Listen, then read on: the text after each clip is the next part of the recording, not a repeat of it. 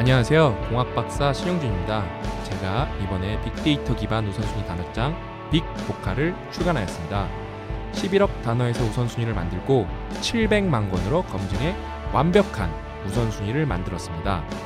빅보카는 수능어휘 99%, CNN 기사 98%, 원어민 단어 사용 빈도 90%를 포함합니다. 단어를 가장 효율적으로 완벽하게 외우는 방법 빅보카. 세상에서 가장 완벽한 우선순위 단어장 빅보카. 여러분께 많은 도움이 되기를 바라겠습니다.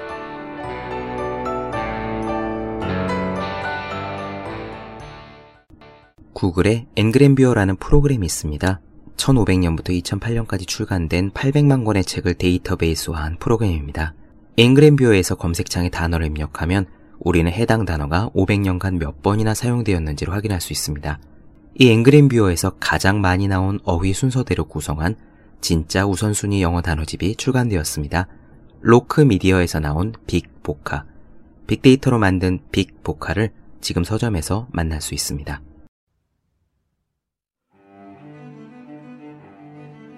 나는 삶을 변화시키는 아이디어를 항상 책에서 얻었다. 미국 문화 비평가 벨 훅스의 말입니다. 슬럼프에 빠졌다면 책을 읽어라. 책을 읽는 것은 무조건 남는 장사다. 고등학교 때 지리 선생님이 저에게 해주신 조언입니다. 슬럼프가 오면 공부가 안 됩니다. 안 되는 공부를 붙잡고 책상에 앉아 있어 봤자 효율이 좋을 리 없지요. 시간은 시간대로 잡아먹고 마음은 마음대로 상합니다. 그러니 슬럼프가 오면 차라리 책을 읽어라 라고 하신 겁니다. 저는 그 조언이 가슴에 와 닿았습니다. 슬럼프는 항상 몰려옵니다. 읽을 책이 길어야 했습니다. 단지 그런 이유로 저는 도서관에서 대하 소설을 빌렸습니다. 조정래 선생님의 태백산맥과 아리랑, 홍명희 임꺽정, 황석영, 장길산. 그런 책들을 저는 고등학교 1, 2학년 때 읽었습니다. 모두 합치면 40권이 넘습니다. 공부를 하다가 지겨움이 안개처럼 살금살금 밀려오면 가차없이 책을 집었습니다. 몇십 페이지쯤 읽다 보면 아침 해가 떠오르듯 안개는 저절로 사라졌죠. 그러면 저는 다시 공부를 했습니다. 다른 친구들은 어땠는지 모르겠습니다. 적어도 저는 그랬고 덕분에 부담스러워 잡기 힘들다는 대하 소설을 초콜릿 조각을 야금야금 떼어 먹듯 즐겁고 맛있게 읽을 수 있었습니다. 슬럼프가 오면 책을 읽어라. 제 삶의 가장 유용한 조언 중에 하나였습니다. 여러분들에게도 분명 도움이 될 것이라 믿습니다. 365공 비타민 슬럼프가 오면 책을 읽어라 의 한 대목으로 시작합니다.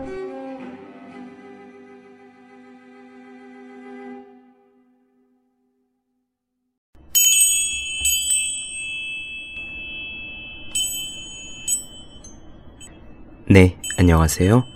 본격 공부 자극 팟캐스트 서울대는 어떻게 공부하는가 한지우입니다. 옛날에 제가 대학교에서 마지막 학기에 들었던 수업이 생각납니다. 저는 마지막 학기 하나만 남겨두고 휴학을 한 갠가 두 갠가 그렇게 했었거든요. 그리고 오랜만에 이제 마지막 학기를 다니고 졸업을 하려고 학교로 돌아갔었습니다. 아무래도 여덟 번째 학기 마지막 학기는 좀 널널했지요. 그때 저는 취직을 준비하는 것이 아니기 때문에 뭐 그랬었습니다. 그래서 어차피 전공 과목도 다 학점을 채워놨겠다. 그냥 교양 중에서 뭐 좀 재미난 게 없을까 하고 수강 과목 표를 뒤적이다가요.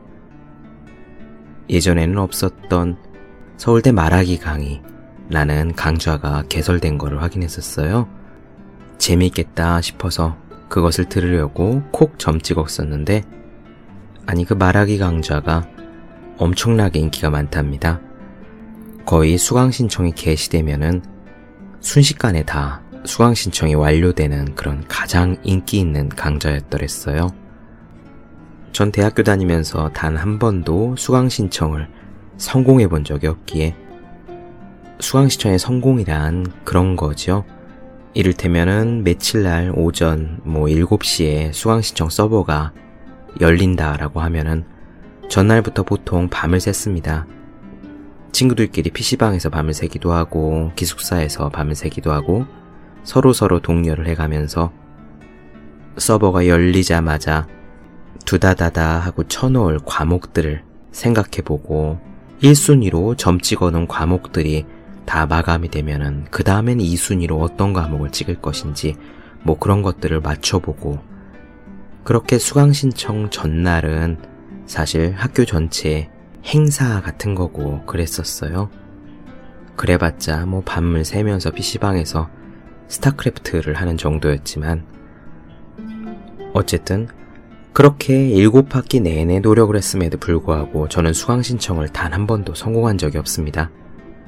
접속이 잘 되던 학교 서버도 딱 서버 오픈 시간만 되면은 제대로 들어가지지 않고 물론 수많은 학생들이 그 시간에 동시에 접속을 시도하기 때문에 그랬겠지만 아무튼 인터넷 사정이 지금하고는 달리 형편없었던 그때는 한 번에 탁 제대로 들어가지지 않아서 새로 고침을 한두 번이라도 누르게만 되면은 이미 시간이 훌쩍 지나가기 때문에 1순위로 점 찍어 놓은 과목들은 모두 다 실패한다 생각하면 틀리지 않았습니다. 그리고 여덟 번째 제 졸업 전 마지막 학기. 저는 그때만은 수강 신청이 성공할 줄 알았어요. 그래서 서울대 말하기 강의를 당당하게 찍어놓고 기다렸는데, 역시 최고참 4학년 2학기 생이라고 서버가 저를 봐줄 리는 없겠죠. 그때도 저는 역시 수강 신청에 실패했습니다. 겨우 접속이 돼서 들어가 보니 말하기 강좌라든지 원래 그 당시에 인기가 엄청나게 많았던 이를테면 스포츠 댄스 강좌라든지 골프 기초 같은 강의는 이미 다 꽉 차고 없었습니다. 그래서요, 말하기 강의 비슷한 무언가가 없을까 하고 뒤적뒤적 하다가 찾아낸 것이 인문학 글쓰기 강의라는 게 있었어요.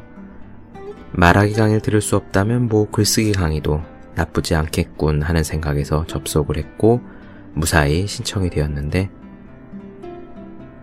사실 저는 제가 31살 때까지 본격적으로 글을 쓸 거라고 생각해 본 적도 없었고 인세로 수입을 얻을 거라는 생각도 단 한 번도 해본 적이 없었기 때문에요. 만약에 그런 생각을 제가 가졌더랬으면 대학교 때 열심히 글짓기 강의를 듣고 글쓰기 수업들을 찾아다니고 그랬겠죠.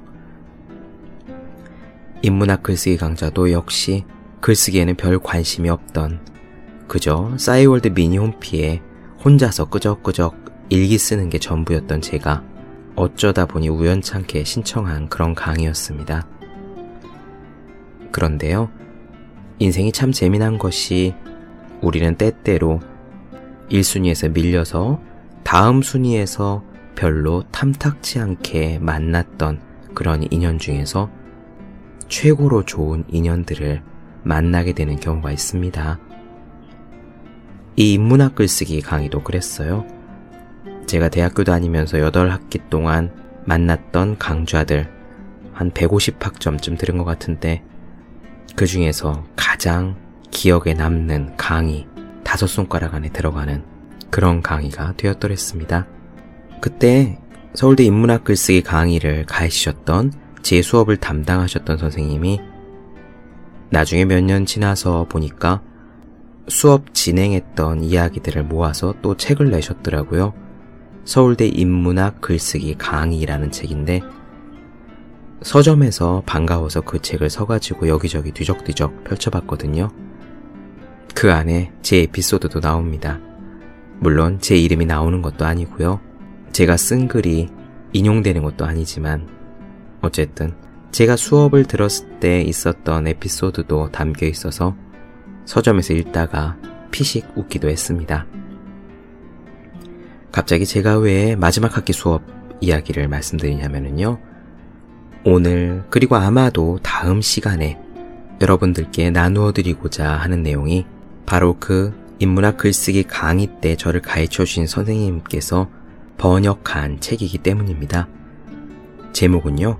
시간을 정복한 남자 류비세프라는 책인데요. 제목이 너무나 강렬해서 서점에서 뽑아서 쓱쓱쓱 꺼내 읽다 보니까 아니 번역자가 제가 수업을 듣고 있는 바로 그 선생님이셨던 거예요. 그래서 반가워 선생님께 이 책 선생님이 번역하신 거 맞냐고 찾아가서 여쭤봤던 그런 기억도 납니다. 아무튼 이 책 시간을 정복한 남자 류비세프 제목이 참 강렬하지 않나요? 우리에게 별로 널리 알려진 사람은 아닙니다. 하지만 평범한 일상 속에서 별로 그렇게 특출난 재능을 가지지 않은 평범한 우리들 같은 사람이 어떻게 하면 우리 삶의 생산성을 최대로 끌어낼 수 있는지, 그리고 우리가 할 수 있는 한 열심히 살 수 있는지, 그 한 가지 예시라고 할까요? 롤 모델이라고 할까요? 아니면 가능성이라고 할까요? 그런 것을 우리에게 제시해 준 그런 사람이 되겠습니다. 시간 활용에 대해서 고민이 많으신 분들, 어떻게 하면 일상을 더 열심히 살 수 있을지 늘 고민하시는 분들, 그리고 일을 하고 공부하면서 틈틈이 친구들과 교우 관계도 유지해야 하고, 산책도 해야 되고, 수영도 해야 되고, 여행도 가고 싶고, 이렇게 여러 가지 다른 일들과의 균형과 조화를 맞추고 싶은 그런 마음을 가지신 분들이라면은 이 류비세프의 이야기를 한 번쯤 참고하시는 것도 좋을 것 같아요. 이 책의 뒷페이지에 나온 멋진 문구를 읽어드리도록 하겠습니다. 이렇게 써 있어요. 신이 인간에게 부여한 가능성의 최대치를 살고 간 사람. 매일 8시간 이상을 자고 운동과 산책을 한가로이 즐겼으며 한 해 평균 60여 차례의 공연과 전시를 관람했던 사람. 보통의 남자들이 그렇듯 가족을 부양하기 위해 직장에 다녔고 동료와 후배들에게 애정 어린 편지를 즐겨 쓰던 사람.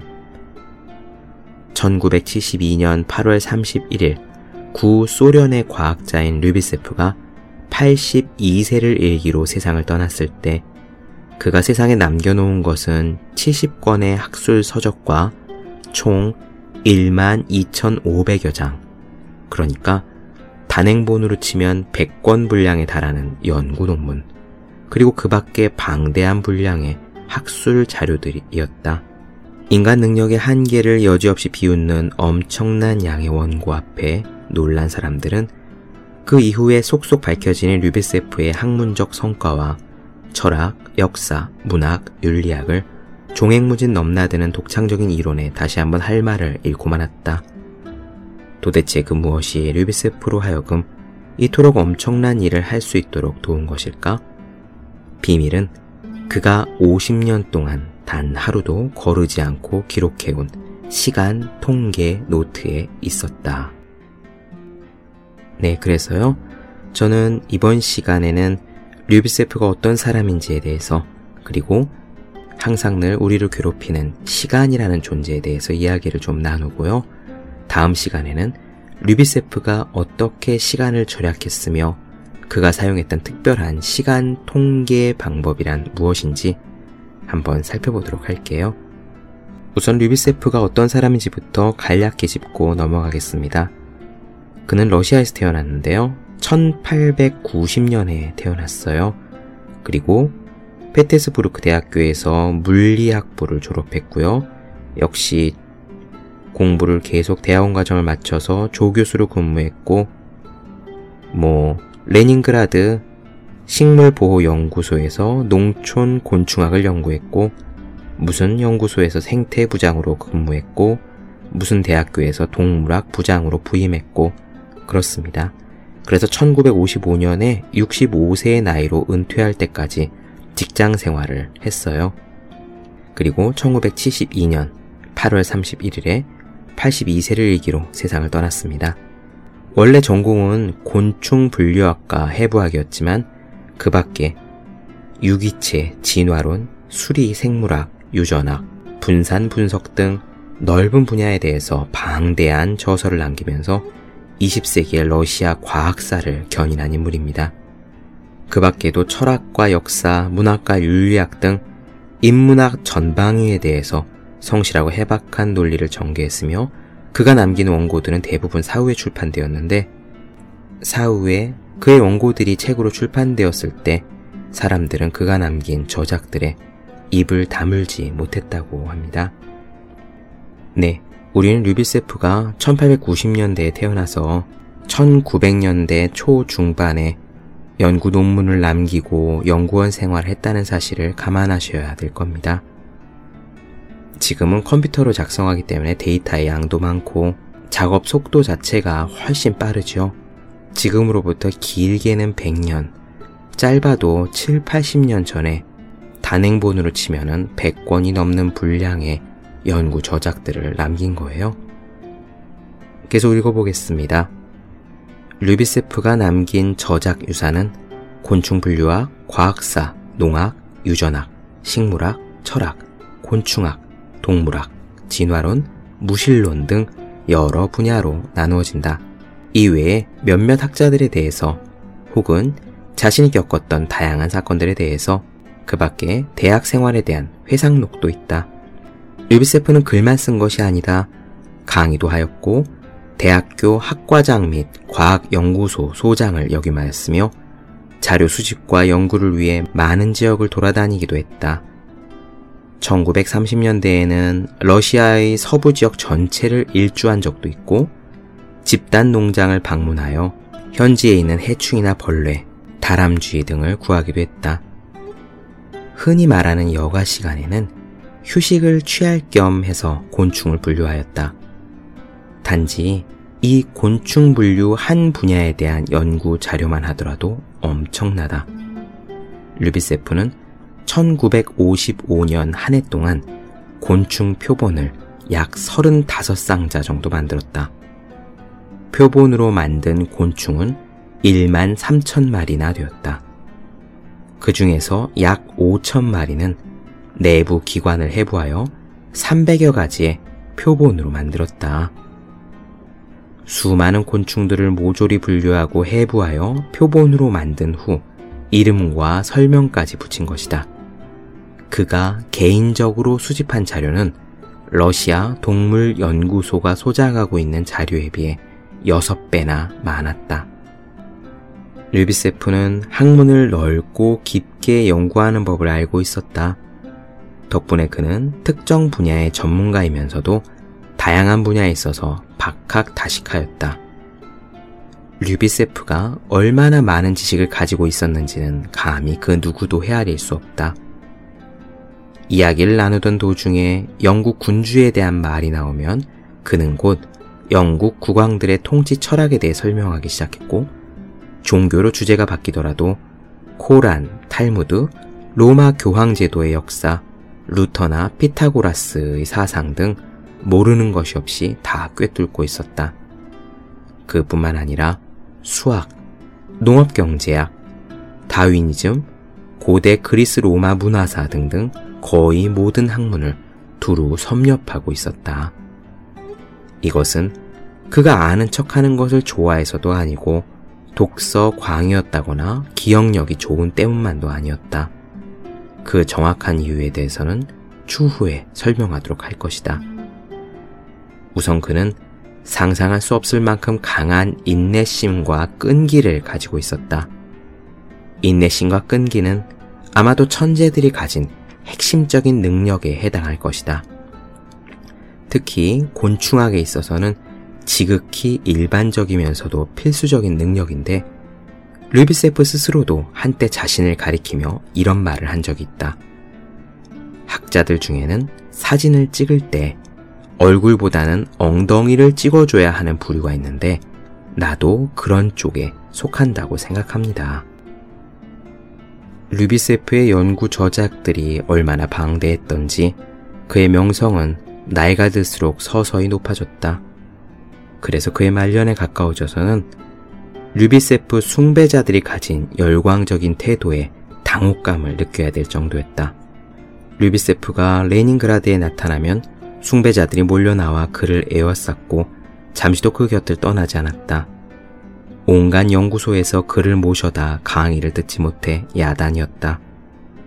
모스크바에서도 마찬가지였다.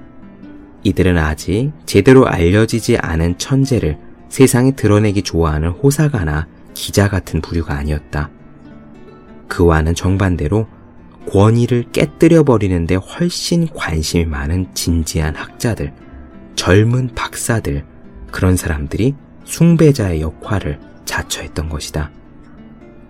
그들에게 류비세프는 도대체 어떤 존재였을까? 시골 구석에 사는 이름 없는 교수. 엄청난 상을 받지도 못했고 국가의 최고 자격 심사위원회 위원도 아닌 사람. 그런데 그럼에도 불구하고 류비세프는 어떤 점이 사람들을 매혹했던 것일까? 나는 그의 이론이나 업적을 가지고 이렇다 저렇다 평가할 생각은 전혀 없다. 오히려 우리와 동시대에 살았던 그가 도대체 어떻게 그 많은 업적을 이룩해냈고 다양한 이론을 발견할 수 있었는가 그것이 더 궁금하다. 82세의 생을 마친 그는 마지막 몇십 년 동안에 가장 높은 학구열과 창의력을 보여주었다. 나는 그 방대한 연구 실적보다는 도대체 무엇이 어떤 방법이 이를 가능하게 했는지에 더 관심이 쏠린다.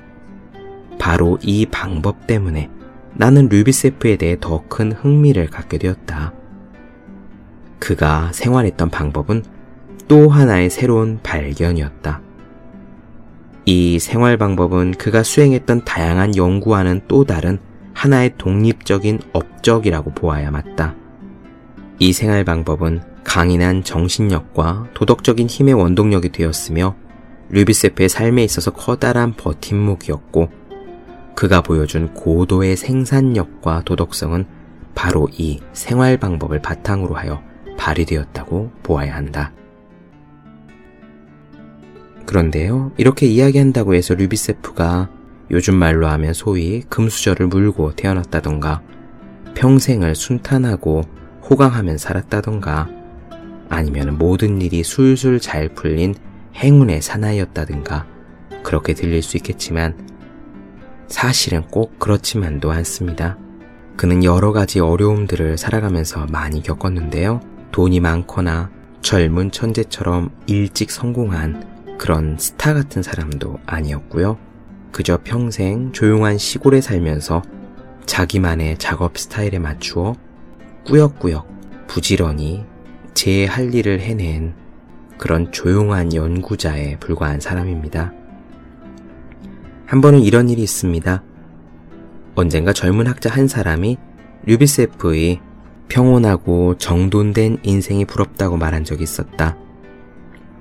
그러자 류비세프는 늘 하던 방식대로 자신이 겪었던 불운의 목록을 써서 그에게 보내주었다. 다섯 살 때 나무를 타다가 떨어져 팔이 부러졌음. 여덟 살 때 널빤지에 다리가 깔려 큰 부상을 당했음. 열네 살 때 곤충 표본을 만들다가 손을 베어 파상풍에 심하게 감염되었음. 스무 살때 급성 맹장염을 앓았음. 1918년에 폐결핵에 걸림, 1920년에 폐렴에 걸림, 1922년에 발진 티푸스에 걸림, 1925년에 극심한 신경쇠약에 시달림, 1930년에 이념 논쟁에 휘말려 체포 위기를 겪음, 1937년에 레닌그라드에서 박사 학위를 박탈당할 뻔함, 1939년에 수영장에서 다이빙을 잘못하여 중위험에 걸림, 1946년에 비행기 사고를 당함. 1964년에 얼음판에 넘어져 뒤통수를 심하게 부딪힘, 1970년에 다리가 부러짐. 이 밖에도 수많은 불운이 거기에 적혀 있었다. 그는 불운에 휘말리는 재주가 대단했다. 반갑지 않은 상황이나 위험한 논쟁, 미끄러운 길 등을 피할 줄 몰랐기 때문이다. 네, 이렇게요. 류비세프는 사실 천재적인 재능의 소유자가 아니라 아주 평범한 사람이었고, 시골에 살았던 보통 연구원이었고, 또 평생 동안 이런저런 불운에 시달려야 됐던 그런 사람이었습니다. 그럼에도 불구하고 그가 여러 분야에 걸쳐 방대한 결과물을 남기고 엄청난 생산성을 남긴 것은 단 한 가지. 그가 시간을 통제하고 살았기 때문인데요. 그는 시간을 통제할 수 있었기 때문에 그의 삶을 통제할 수 있었고, 그의 삶의 결과물을 통제할 수 있었고, 그러한 결과물들이 쌓여 류비세프의 말년에는 젊은 학자들로부터 숭배를 받는 그런 위치에 오르기도 했다고 합니다. 결국 류비세프를 류비세프로 만들어준 것은 시간이라는 열쇠를 그가 놓치지 않았기 때문이죠. 그렇습니다. 시간은 예나 지금이나 우리들 모두에게 뜨거운 이슈 중의 하나입니다. 아마 지금까지 그러했듯이 앞으로도 그럴 거고 사람이 살아가는 한 우리의 미래도 우리의 자손들도 그 자손의 자손들도 영원히 시간이라는 이슈에 대해서 고민하고 시행착오를 겪으며 그렇게 살아가겠죠. 마지막으로 이 책에서 시간에 대해서 언급한 부분을 나누어 드리면서 오늘 방송을 마무리하도록 하겠습니다. 바로 이어나갈게요. 로마 시대의 스토아주의 철학자 세네카는 다음과 같이 말했다. 우리에게 주어진 것은 오로지 시간뿐 그 외에는 모두 타인의 것이다. 자연이 우리에게 선사해 준 것은 끊임없이 흘러가며 사라지고 마는 시간뿐인 것이다. 하지만 이조차도 누구든 원한다면 나에게서 빼앗아 갈 수 있다. 왜냐하면 사람들은 다른 사람들이 소유한 시간을 귀하게 여기지 않기 때문이다. 시간이란 것은 아무리 원해도 절대로 되돌아오지 않는 유일한 재산인데 말이다. 여러분들은 내가 시간 관리를 잘 하고 있는지에 대해서 묻고 싶을 것이다. 시간을 낭비하면서도 철저히 관리하는 사람들처럼 나 역시 시간을 헤프게 쓰면서도 사용한 시간에 대해서는 정확하게 계산하고 있다. 내가 시간을 낭비하지 않는다고는 말할 수 없지만 언제 어디서 얼마나 왜 낭비했었는지에 대해서는 늘 알고 있다. 이와 같이 이미 기원전 50년경부터 세네카와 같은 과학자, 철학자들은 시간을 계산하면서 아끼려고 노력해왔다. 하지만 시간의 가치를 처음으로 인식한 사람이 세네카였던 것은 아니다. 세네카보다 훨씬 이전부터 고대 철학자들은 시간을 아낄 수 있는 방법을 모색하면서 시간의 본질을 알고 싶어 했을 것이다. 쉼 없이 빠르게 흘러가는 시간은 그 당시 사람들에게도 안타까움을 주었을 것이 분명하기 때문이다. 하지만 그럼에도 불구하고 옛 선조들에게는 별다른 방법이 없었다. 당시에는 해시계나 물시계, 모래시계가 고작이었기 때문에 시간을 정확히 측정하기란 불가능했다. 그래서 결과적으로 시간을 아끼는 것도 쉽지 않은 일이었을 것이다. 나이를 먹으면서 우리에게 주어지는 시간은 계속해서 줄어들고 이에 반비례해서 시간의 가치는 더욱 높아진다. 인간이 가진 것 중에서 가장 귀한 것은 바로 삶이다. 그리고 삶 속에서 가장 중요한 것은 시간이다. 왜냐하면 삶을 이루고 있는 것이 바로 시간이기 때문이다.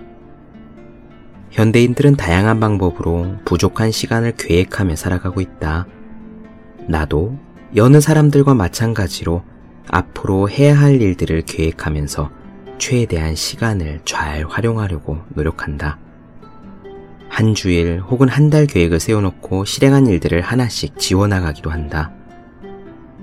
조직적이고 의욕적인 사람들은 자신이 소비한 시간을 분석하면서 제대로 활용했는가를 평가한다. 자신이 일한 시간에 대해서만 계산하고 평가한 것이 대부분이겠지만 그래도 나는 이런 사람들을 보면 이 시대의 영웅이라고 부르고 싶다. 나는 이 일을 할 만한 의욕과 여유가 없을 뿐더러 내가 사용한 시간을 계산해 보면 분명히 기분이 상할 거라는 사실을 알고 있기 때문에 일부러라도 하지 않는다. 우리가 어떤 일을 놓고 온갖 노력과 정성을 쏟아 최선을 다했는데 나중에 알고 보니 제대로 보낸 시간은 1시간 반밖에 안 되고 나머지 시간은 그냥 흘러갔다는 사실을 알게 되면 얼마나 허무하겠는가. 나름대로 1분 1초를 아낀답시고 제대로 쉬지도 못하고 딴짓도 하지 않으면서 일만 했는데 말이다. 이제는 시간 전략 관련 전문가들이 생겨나면서 시간을 아끼는 다양한 방법들이 등장했다. 다른 누구보다도 시간이 부족하다고 생각하는 기업인들이 시간을 절약하는 방법을 찾고자 특히 열심히 노력하고 있다. 미국의 유명한 경영학자인 피터 드러커는 모든 경영자들에게 각자가 시간을 어떻게 사용하고 있는지에 대해 정확히 기록해보라고 권유한다. 그러면서 이 작업이 결코 쉽지 않기 때문에 끝까지 하는 사람은 거의 없다는 말을 덧붙인다. 피터 드러커는 이렇게 말한다. 나는 내 비서에게 9개월마다 한 번씩 3주라는 시간을 정해서 내가 일한 시간을 통계내달라고 부탁하곤 합니다. 그리고 그 결과가 어찌되었던 내 비서를 쫓아내지 않겠다는 각서에 사인까지 합니다. 하지만 이미 5, 6년이 지난 지금까지도 나는 그 결과를 보면 크게 좌절할 수밖에 없습니다. 이럴 수가. 내가 시간을 낭비하고 있다는 사실을 알고 있긴 하지만 설마 이 정도라니. 이거는 말도 안 돼 라면서 화를 냅니다. 그렇지만 나보다 좋은 결과를 낼 수 있는 사람이 있는지 정말 정말 궁금한 것도 사실입니다. 피터 드러커는 아무도 그의 도전을 받아들이지 않을 것이라는 것을 확신하고 있다. 그는 전문가였기 때문에 여간 용기 있는 사람이 아니고서는 이런 작업이 불가능하다는 점을 잘 아는 것이다. 자신의 시간을 측정하는 일은 아무나 할 수 있는 것이 아니다. 이런 작업을 하려면 반성하는 마음에 앞서서 우선은 대단한 용기와 노력이 요구된다. 자기 자신을 깊숙이 들여다보며 철저히 비판할 수 있는 사람은 장자크 루소나 톨스토이 정도의 대가여야 한다는 피터 드러커의 말에 나도 충분히 공감한다.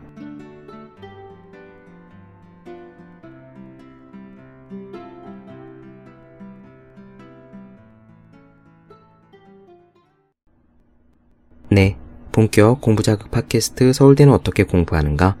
오늘은 시간을 정복한 남자 류비세프의 첫 번째 이야기를 나눠드렸습니다. 다음 시간에는요, 류비세프가 이렇게 엄청난 생산성을 발휘할 수 있었던 그 비결, 그가 시간을 아낀 마인드와 그가 활용했던 시간 통계의 방법들, 그 요령을 나눠드리도록 할게요. 더 많은 이야기가 궁금하신 분들, 질문사항 있으신 분들은 제 네이버 블로그 허생의 즐거운 편지를 찾아주시면 되겠습니다. 그리고 매일매일 공부하시는 분들, 여러분 주변에 매일매일 공부하시는 그분들을 위해서 하루 한 페이지씩 읽고 공부할 의욕을 다지는 책 365 공비타민을 선물해 주시면 좋을 것 같습니다. 오늘은 여기까지 할게요. 저는 다음 시간에 뵙겠습니다. 여러분 모두 열심히 공부하십시오. 저도 열심히 하겠습니다.